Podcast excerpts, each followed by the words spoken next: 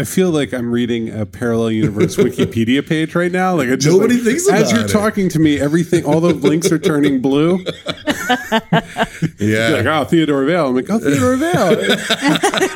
Did you ever read Seriously.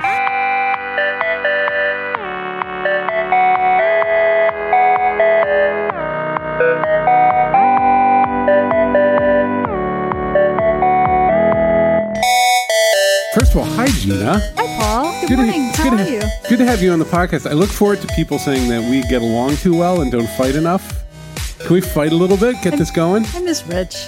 Let's. I'll, I'll see if I can do that with you. I'll- Except that neither of us are fighters No, I know. at heart. So this isn't about us at all. This is about the guest. And the guest today is someone who's actually had a, a kind of gentle and quiet influence on this organization through a book that he wrote. There's this book that Paul quotes all the time, and it happens so often that I finally was like, let me just oh, let me read this book because clearly this has influenced Paul's thinking.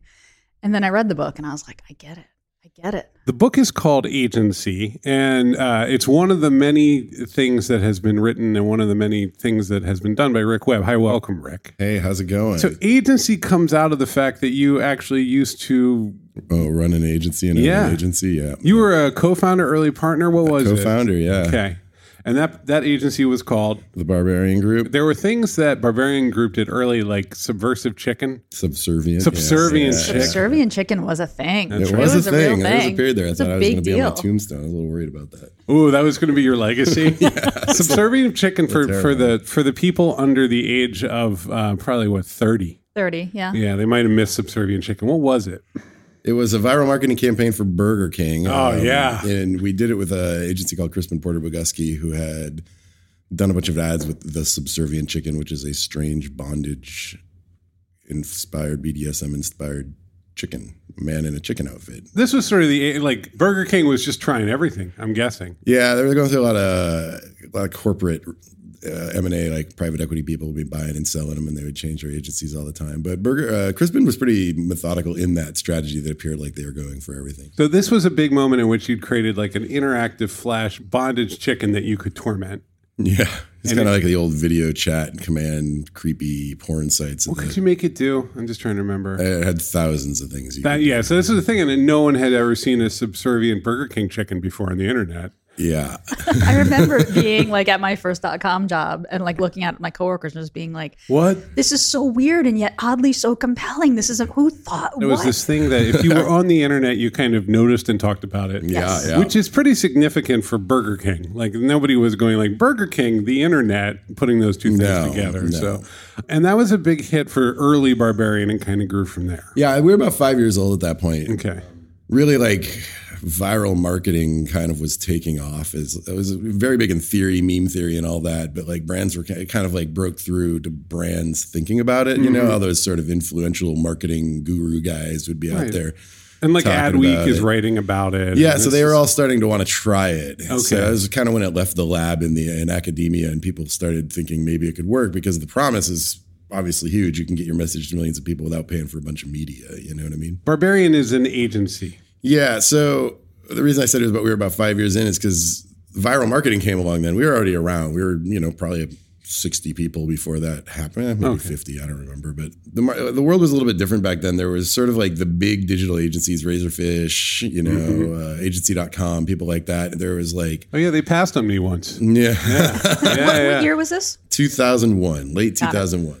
Me and two of the partners, Keith Butters and Robert Hodgin, were all working at Arnold on the Volkswagen account. there was that point where you know the guy who came up with Farfignugan for Right, this Volkswagen. is- that- that- yeah, that was before us. No, I know, We were but like- drivers wanted. Yeah. Yeah, were you the ones where like it, the the music played and everything synchronized? Yeah. Yeah, okay, That's so- exactly why I got into advertising was that ad. Yeah. So there's this that was the that was the sort of cool soundtrack era of, Yeah. of that's what car we did. ads. Right. Yeah. We brought indie rock to car ads. My boss, Lance Jensen, did all that. Right, and then you, you're, you're making way for the later iPodization of everything. right? Oh, Like, yeah. Mm-hmm. So you were essentially like, I'd come hire you because I wanted a hit for my brand. Yeah. Online. Generally, say it was one Mm-hmm. step more cynical than that, which is that the CMO would do it because he wanted a better job at another agency. you know, Okay. and uh, s- some of it did work, but generally speaking, it was just proving they were on it with the new stuff, Sure. I mean, that's which exists today. yeah, absolutely. That's agency life. But what the, I can't go buy a hit anymore. You, know, you, go, you have to buy it now. You Yeah. can't just make it. I have to go give Google lots of money or like what do I do? Yeah, well- if I wanted the equivalent like like 2 million people to look at my interactive brand experience, what Right. do I do? Well, so I would say the important thing to remember is that like the internet got way, way, way, way bigger. Yeah. Right. Like Yeah. there are still people, and you're you might well be one of them that like when you know Axios launches, they're looking at the CSS and thing and giggling to themselves or like wondering what why they chose this CMS or that CMS. That was like eighty percent of the audience on the internet at that point. That's right? true. Everybody was kind of making it and- while they were yeah. right. They're still there, but there's just way more people. And the other thing is now the answer is you buy that audience, which is I guess if I cared about the nobility of marketing, I'd be like, that sucks, man. But it's super convenient. Oh, it is. Yeah. You just spend that money. I mean, it does limit your options to break out. Uh, yeah. Well, okay. I- So I think the breakout is a little bit different. So I think that like there at any moment in marketing, there's some technology craft medium v- like that is the new emerging thing that it's very good for agencies to sort of be able to make their mark in. Oh, they force it. It's AR and VR right yeah, now. I would right? say Yeah. that uh, like app development was another one that you know. Right. Um, And then I would say that like once you have your your niche, like the book is really written to that, right? Like Right. for us, our niche was the post first wave of internet when people wanted to be creative on the internet through marketing, versus like what Razorfish and all them would become like IBM.com or something. You know what I mean? And then I would say there there was a viral marketing wave that w- w- this was my thesis through the whole period, and I would say that like we tried very hard with the next few. I had this theory that every 18 months there's some new thing, right? So it was this like viral marketing wave, YouTube, you know, the chicken was kind of Right. before YouTube, right? And then Yeah. YouTube came along and that was a whole thing. We did a bunch of stuff with like a cannon that shot beer that did really well. And, you know, they would just keep. that was awesome. That's good. I mean, that was like a million views on YouTube, just but it was keep updating impossible your- to get a million views. you Nice. know what I mean? I like how you Yeah. just keep updating your tombstone as you go along. You're, "Oh, I'm No, it's definitely not more sub- proud of the beer cannon. It's not subservient chicken anymore. Yeah, it's beer Milwaukee's can. best light, man. That one was awesome. but so they keep coming along, and and so then you kind of got to decide if you're in your niche or if you're going to expand beyond your niche. And the book is really written like you came to this business as a craftsperson, Right. right? Like in the old days in Mad Men, right? Like they start their agency, Don Draper leaves with John Price, and they all go, and one they got an account guy and a and a copywriter and like a like a like a finance guy. Mm-hmm. Uh, but now it's like everybody starts these shops because they're experts in some part of the craft, Right. and then from that base, where do you go? That's really what I tried to look at the book about. Well, actually, I mean, let's define what what the hell is an because we're, uh, we're I'm sitting here going like we're not an agency. What is an agency? Because So I think in by your definition, obviously we are. Like, what is it? So I've kind of ceded that term, right? Like Okay. in the old days, I very much an agency operated on as an agent on behalf of their clients, and the reason they were operating as an agent is because they were going to buy media, right? This is the classic. This ad is the model. classic People- definition, So right? a lot because of I our- was spending money for them. I would go to Time Magazine and say, "I need a full page ad for Ford," and so I was operating as their agent. And a lot of our listeners don't won't know about this, right? So the way that you made money as an agency was you you would go like you'd get a commission on that. Yeah, You'd buy the media and then you'd kind of say like I got this space over here, we can fill it with your ads. Is that Right. correct? Uh, at one point, it was that simple. Earlier, it was even even more simple. Like the publications themselves were the ad agencies. Right. And I'm talking like 1920s and 30s. Yeah, twenties I and thirties. You basically all agencies made all their money off of the commission, and then they did the creative for free on top of it. Right. And then in the seventies and eighties, they started getting creative fees on top of that. And in the eighties, they started splitting the media agencies off separate. And you know that stuff's relevant today because it's like a large part of why a lot of advertising sucks on the internet hmm because you know like the people that are planning the media aren't the creatives and the, the medium can be the creativity when you do something really cool but they don't because they don't get it and it's all separate and it's a big mess Well, that's the thing. That's Nobody. interesting.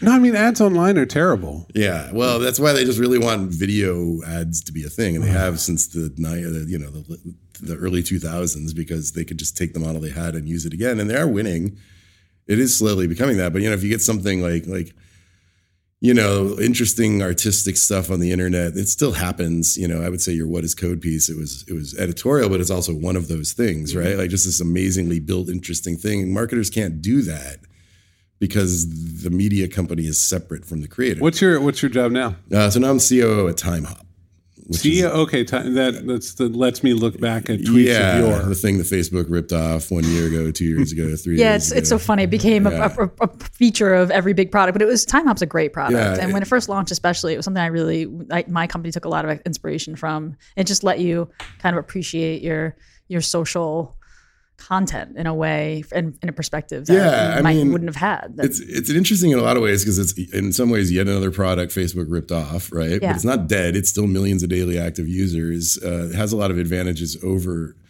over Facebook, but Facebook kind of ripped like ripped it off enough to take away the casual users. So it went away from you know it's 20 million. I think it's 23 million registered users, and that was like 20 when I took it over. It was on a tear, and now it's like a slower kind of thing. You know what I mean?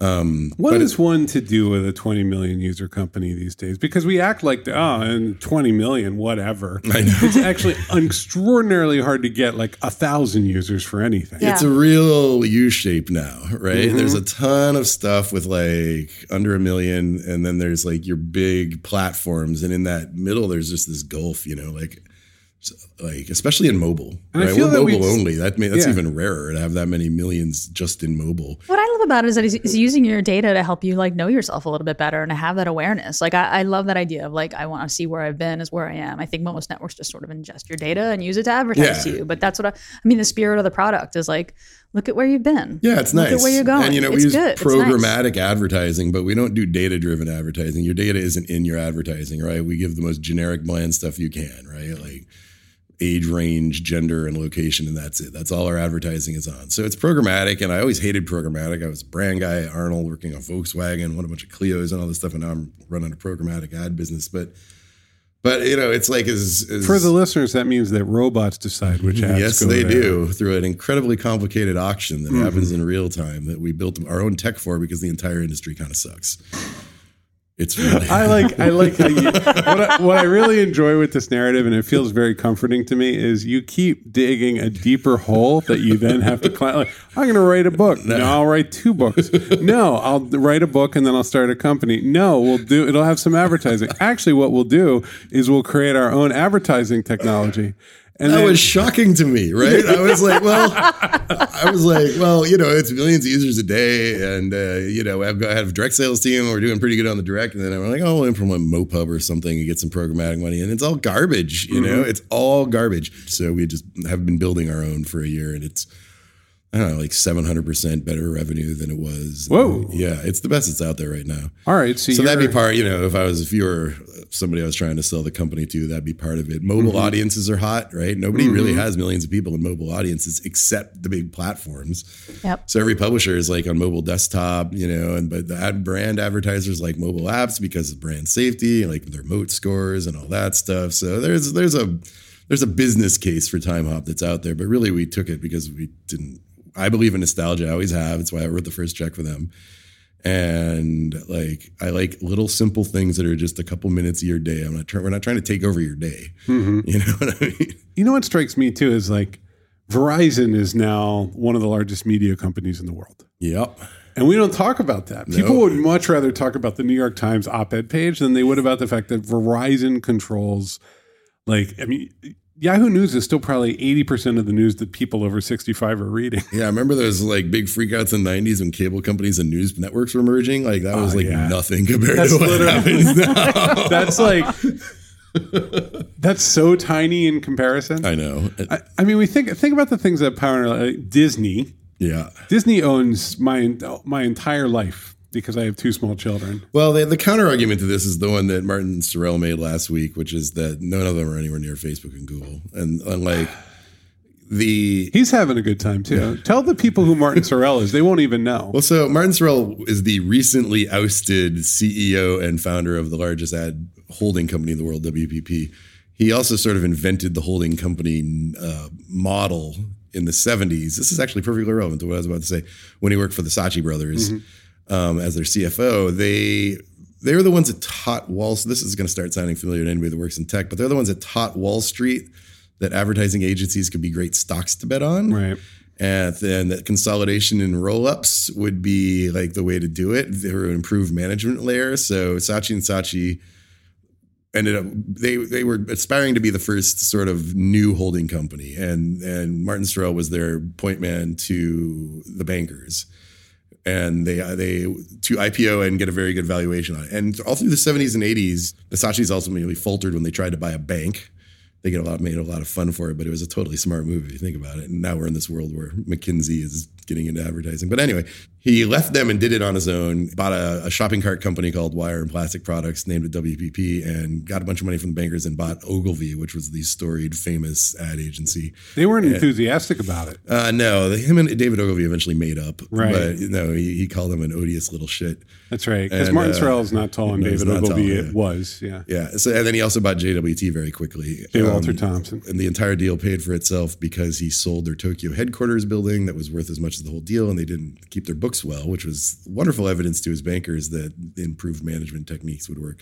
So they're the hot stocks in the 70s and 80s, agency stocks. They had these giant share prices, g- great PE ratios. They own hundreds of smaller. yeah, agencies, and he right? was on a great run with it, and he could buy anything. I have like a broad thesis that the, the issue with the bank with uh, the bank when he was at Saatchi's kind of scarred him from expanding too far beyond his remit. But they own data companies, they Mm-hmm. own you know they own like uh, measurement companies, media analytics companies, But they could never PR lock, companies. They could never lock down like a Facebook or a Google. Those No. those grew out, sort of out from under them. Yeah, they have an investment arm and they made some small investments here and there, but uh, no. And so now we have these different behemoths with stock. That, and so eventually, like the it's just to wrap that part of the story. Eventually, the the bloom was off the rose of holding company stocks.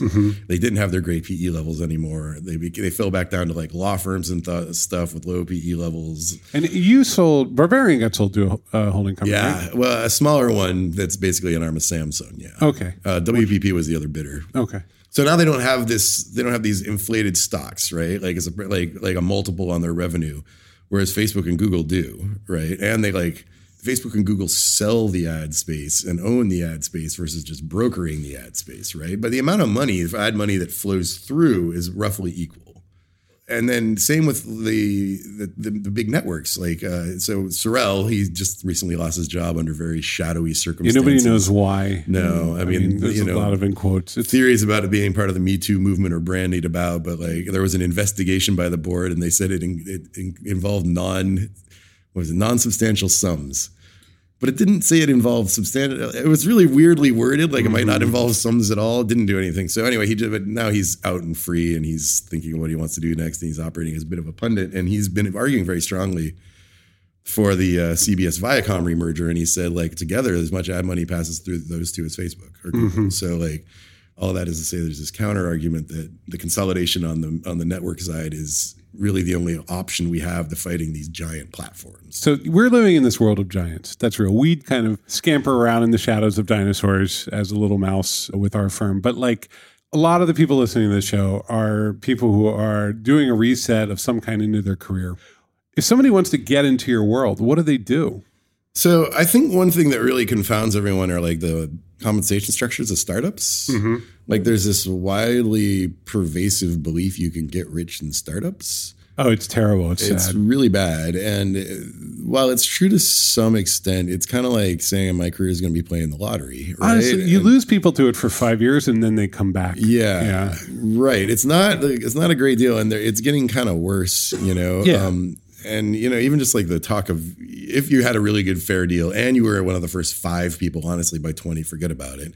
And it became a unicorn, you could get I can afford an apartment in New York, rich, right? I just think, yeah, exactly. I think about it like, you know, are you, if you went to a horse race right now, would you know the right horse to bet on? yeah, that's Right. right. Like that's, and I wouldn't, I wouldn't. Well, have any and there idea. has to be a horse race that's happening, and horses have to be in it. Like when you're sitting there planning your career, like right now, of like the hundreds of companies that are being planned in New York, maybe one or two will become a unicorn, maybe. yeah. Maybe. And but I mean, where are they in the planning? Where are you and you needing your job? It's just not feasible, right? So like, and by the minute you can tell that they're going to go somewhere, everybody else can Oh my too. God, so it's just it's just it's just a like a waste of time. Yeah, this is actually, I don't think people know that, right? Like, if you going to a late stage startup is just a job. Oh yeah, yeah, totally. very much so. You're like, oh my God, it's growing so fast. I'm going to get, you're going to get, if and you're they're going to do that, go to Google or Apple or Facebook, where at least you're paid really well and the stock is Right. stable and they thing have that the great Mm. least- benefits. Right. The thing the late stagers do that's brutal is like, oh, we're giving you 30 million units, Like they'll give you options to vest on. But it doesn't some- matter. Just take the cash at that point. No, I know, but the units will be like worth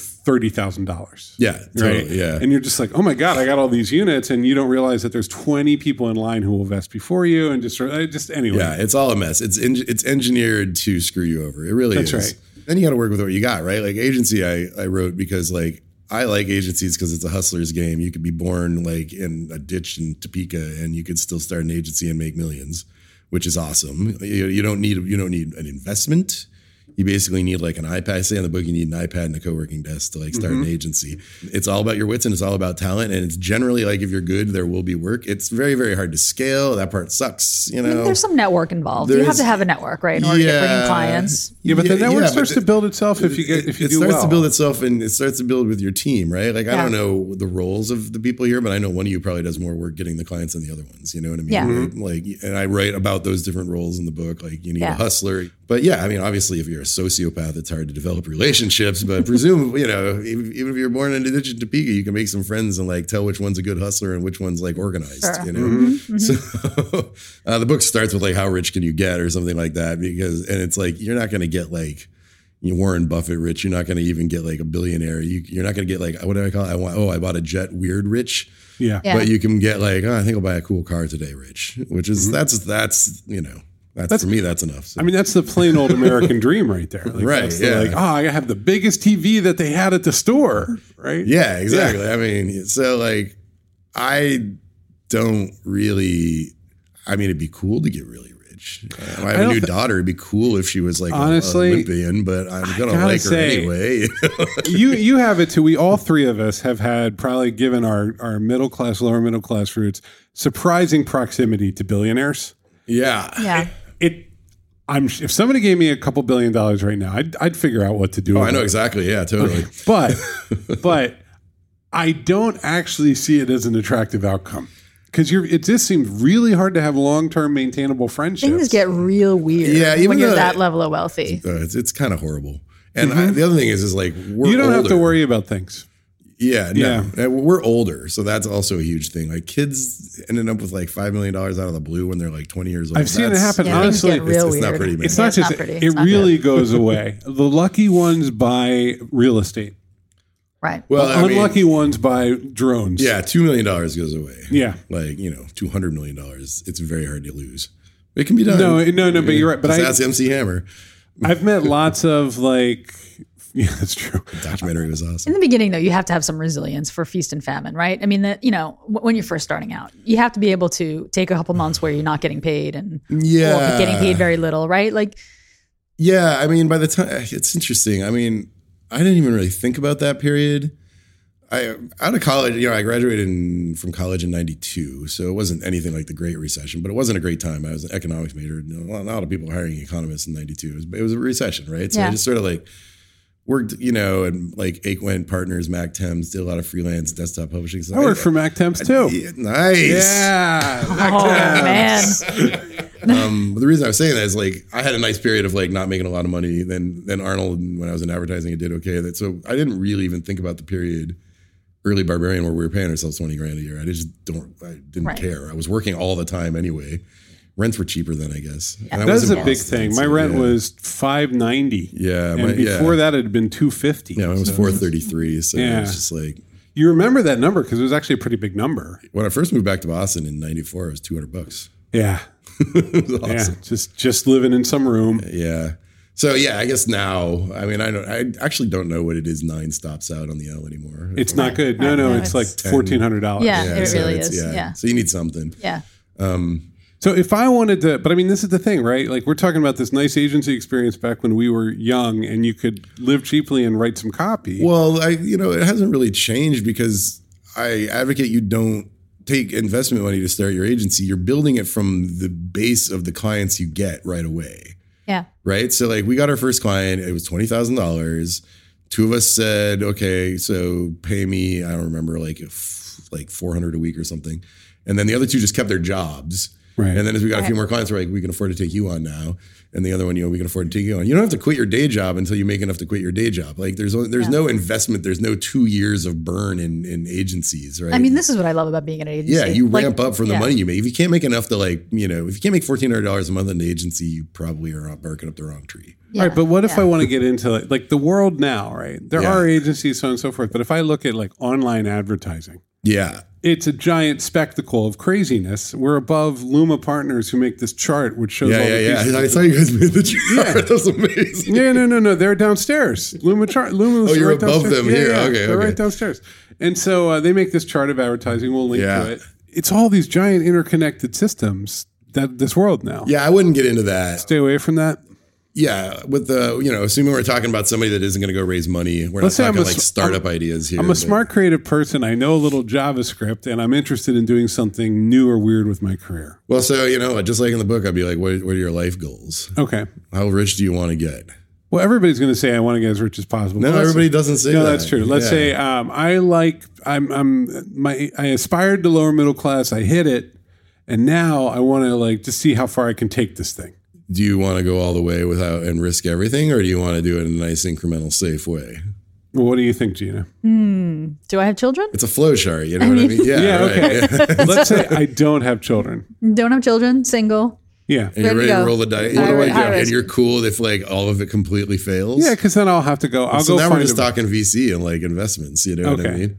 Okay, Right. Uh, which I did for a while and still follow, but I find less interesting as, as a career because it gets into like, oh, what's hot? You know, then you're not- we have whole conversations about what VCs are into right now. Dude, and, like, I am every what's M&A aspect. friendly and like, I- it's, it's, it's, it's, it's I'm building systems here. We're building systems here that are going to last for 20 years, like for real. Like they're really. yeah. And then the whole industry is so exhaustingly fashion driven. And So part I of don't me think loses it my is. I think there are like like if we're talking the services world of Mm-hmm, digital and marketing. I think that there is a very long arc that's almost 100 years old and we are still part of it. We are starting to see like the weakening power of the holding companies. Mm-hmm. They're being assaulted by Facebook and Google and McKinsey on the other side. Yeah, McKinsey is on its way, yeah. They have both have profound weaknesses on them. They're like the only time there's been any interesting alliance between publishers and agencies is when Vice bought Carrot, and then that got all screwed because of the, the the problems with management. But like, you know our, what I mean? our, our good client Vice, we have no opinion on this. No, well, but my point is, is like uh, that's still a very fertile area, right? Like the alliance between the agencies and the publishers. It was killed in the 20s and 30s because of like the media stuff and worries about bias. But nobody's going to think that now in this era of like like Facebook and Google, Right. And like McKinsey's very smart about your business, but they have their own weaknesses. People just haven't really ever stabbed them at it yet, right? Like. They waste a ton of your money. They don't actually have a firm opinion on everything. It's all the exact opposite of what advertising is about. You know what I mean? Like it's business process stuff, and the age of data is what you know. This period we're in now is like only part of the story. Like, like You live on both sides of this, though. I do, I do. This is, I mean, it's, you know, half of the stuff you're talking about is like business process reengineering. yeah, You're I mean, just that's- not a McKinsey consultant. That is the period. They there's an opportunity right now to re-engineer them out of their position. I think. you think so? You think Yeah. you- you're ready to go for I- McKinsey? No, I mean, Let's I- do I got, it. I got other stuff to do in life, no, man. no, come on. come on, let's go. Let's do it. Let's go for McKinsey. I, my great problem in life is I'm a very good manager, but I just want to write books.